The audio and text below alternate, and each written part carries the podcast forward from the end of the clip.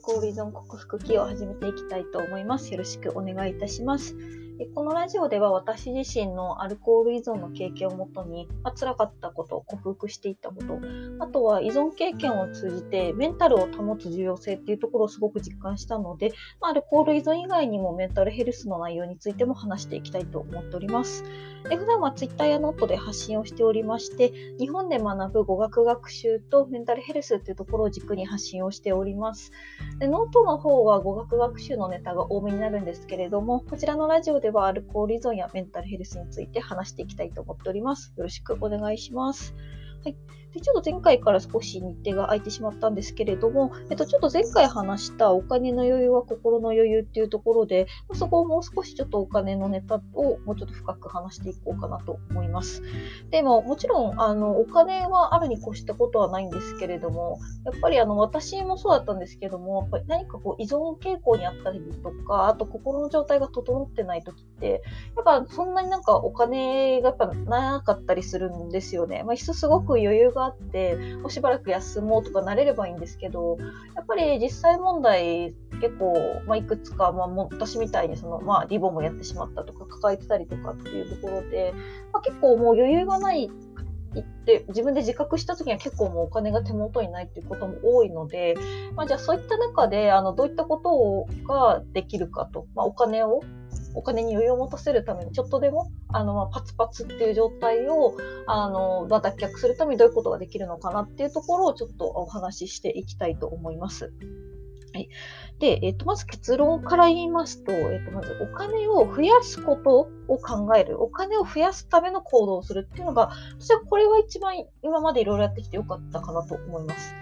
で、えっ、と、お金がない時とか、お金に余裕がない時って、どうしても今あるものを、えっ、と、まあ、もっと節約しようとか、もっと切り詰めようって考えると思うんですけど、まあ、例えば、なんかもうアホみたいに使ってたら、もちろんそれはそこ削んなきゃいけないですよ。例えば私みたいに、なんか毎週飲みまくってたとか、なんかカードで何万もする服をバンバン買ってたとか、まあ、そういうなんかバカみたいな使い方してるんだったら、もちろん、あの、絶対、そこは見直さなきゃいけないんですけど、あただ、あの、普通の会社員とかだと多分、まあ、人にもよるとは思うんですけど、大体20万円台から30万円台ぐらいだと思うんですよ、毎月。でもちろん生きていくにもいろいろな、なんかやれ家賃やれ食費とか、何かしらいろいろお金はかかるので、やっぱりなんかこう、節約するとか切り詰めるとか、その使わない方向で進んでも、やっぱり限界がどうしてもあるんですよね。で、えっと、まあもちろんね、あの、無駄遣いはダメなんですけど、あんまりなんか制限しすぎてカツカツになっちゃうと、結局自分のメンタルを逆にあの悪くしちゃうと思うんですよね。だからもちろん節約とか見直しは大事なんですけども、それ以上にあのお金を増やす方法っていうのはすごく考えた方が良くて、でまあ、今だとあのやっぱりバイトだとただの労働になっちゃうから、なんか副業で例えば何でしょう動画編集始めたりとか、ブログ書いたりとか、YouTube やったりとか、まあ、人によって背取りとか、まあいろいろメルカリとか、まあ、そういうのもあると思うんですけど、まあ、私の中でも手っ取り早くおすすめなのが、なんかもうあの本職があるんだったら本職終わったタートとか休みの日にバイトしちゃうのがおすすめかなと思います。で、えっと、まあ、もちろん、バイトも、普通のバイトも、まあ、副業っていうよりはもう、労働なので、結局自分の時間の切り売りじゃんっていう考えにはなっちゃうんですけど、まあ、ただ、あの、例えばその、バイトじゃなくて自分の時間の切り売り、時給で労働するんじゃなくて、あの、自分で自ら何か事業とか仕事を作り出して、それがお金になるような副業をしていくべきだっていう、なんか特にインフルエンサーの人とかそういう発信をいろいろされてるんですけど、まあ、それってなんかもうある程度余裕があるとか、あの、まあ、時間とお金とか、まあ、あの、本当切羽詰まってない状態。まあ、余裕があるまでは言わなくても、切羽詰まってない人がやるフェーズになるので、あの、本当に私もそうだったんですけど、お金がカツカツでやばいって時、そんななんか、そんな悠長なフェーズに行ってらんないんですよね。とりあえず今、今月あと1万でも2万でもあればなんとかしのげるのにとか、本当そのレベルだったんで、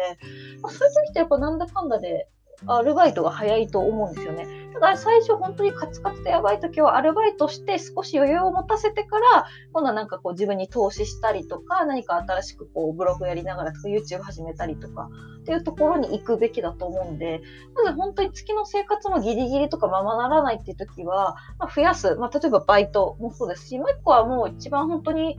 あの、現実的なのは転職して収入アップ狙うとか。なんで、結構増やすって方法を本当に考えた方がいいですね。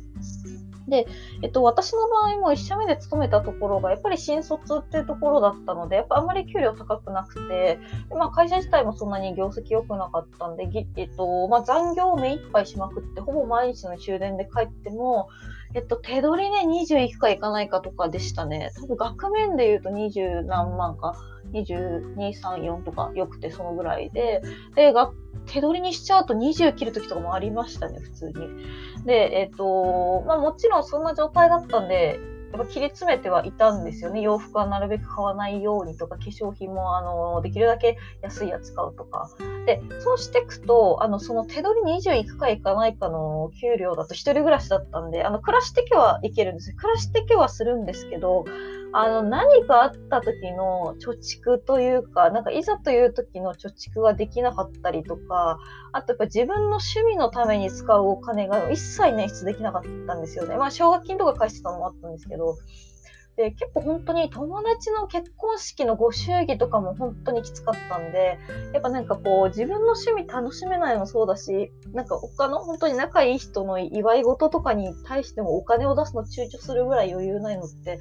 でなんか本当惨めだなと思って、でも結局、でも今のところで働くって決めるのは自分自身なので、まあじゃあどうしたらいいんだろう、でもこれ以上減らしようないなって思って、あ、じゃあそうだ、バイトしようと思ってバイトしたっていうのがあったんですよね。でもなんか結構いろいろしまして、私の場合は。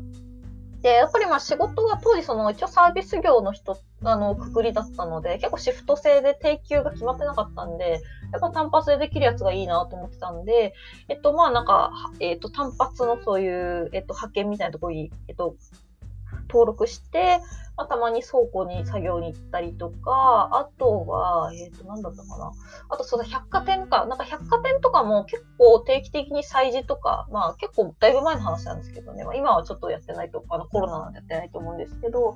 えっと、それ定期的に催事とかイベントごととかあって、やっぱりそういう時だけに働いてくれる、そういう、あのさ、単発バイトみたいな結構星があるんですよ、百貨店とかも。で、それに登録して、なんか普通に時給1000円とか1050円とかって定期に働いててて、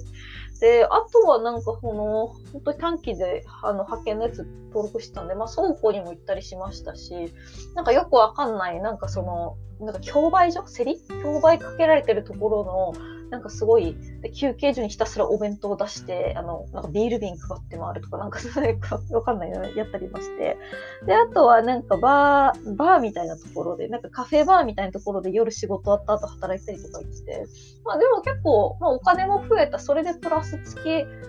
まあ、月にも入れますけど、月だいたい最低でも1万で、多い時だと月3、4万ぐらい増えてたんで、まあ、でも結構それで、あの、私の場合英会話やったりとか、中国語を始めたりして、まあ、それが今の基盤になってるところもあるので、まあ、結構あれはあれで楽しかったなって、まあ、休む時間なかったですし、まあ、当時23とか4とか、そうまだ若かったんでできたっていうのもあるんですけど、まあ、それもそれで楽しかったし、やっぱり、あのー、私もそうなんですけど、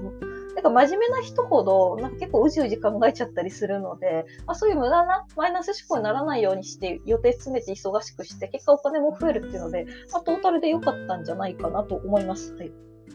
で、まあ、これ私はアルバイトっていうのは一つの例なんですけど、やっぱ増やす方法で、まずは、やっぱ短期的に効果が出るやつが、まず最初おすすめです。アルバイトにしてもそうですし、例えばメルカリとかもそうですし、まあ、あとは転職してしまうとか、やっぱりなんかブログとかってなるとなかなかやっぱりそのすぐにはあの一朝時期では出ないんで、まずは短期的なところで効果が出るものからお金を増やして、そこから徐々に次のフェーズに行くのがいいんじゃないかなと思ってます。はいそんな感じで今回は、えーと、お金の余裕は心の余裕でお金を持たせるためにまず増やすということを考えましょうという内容で話していきました。じゃあ今日はこんな感じで終わりにいたします。ありがとうございました。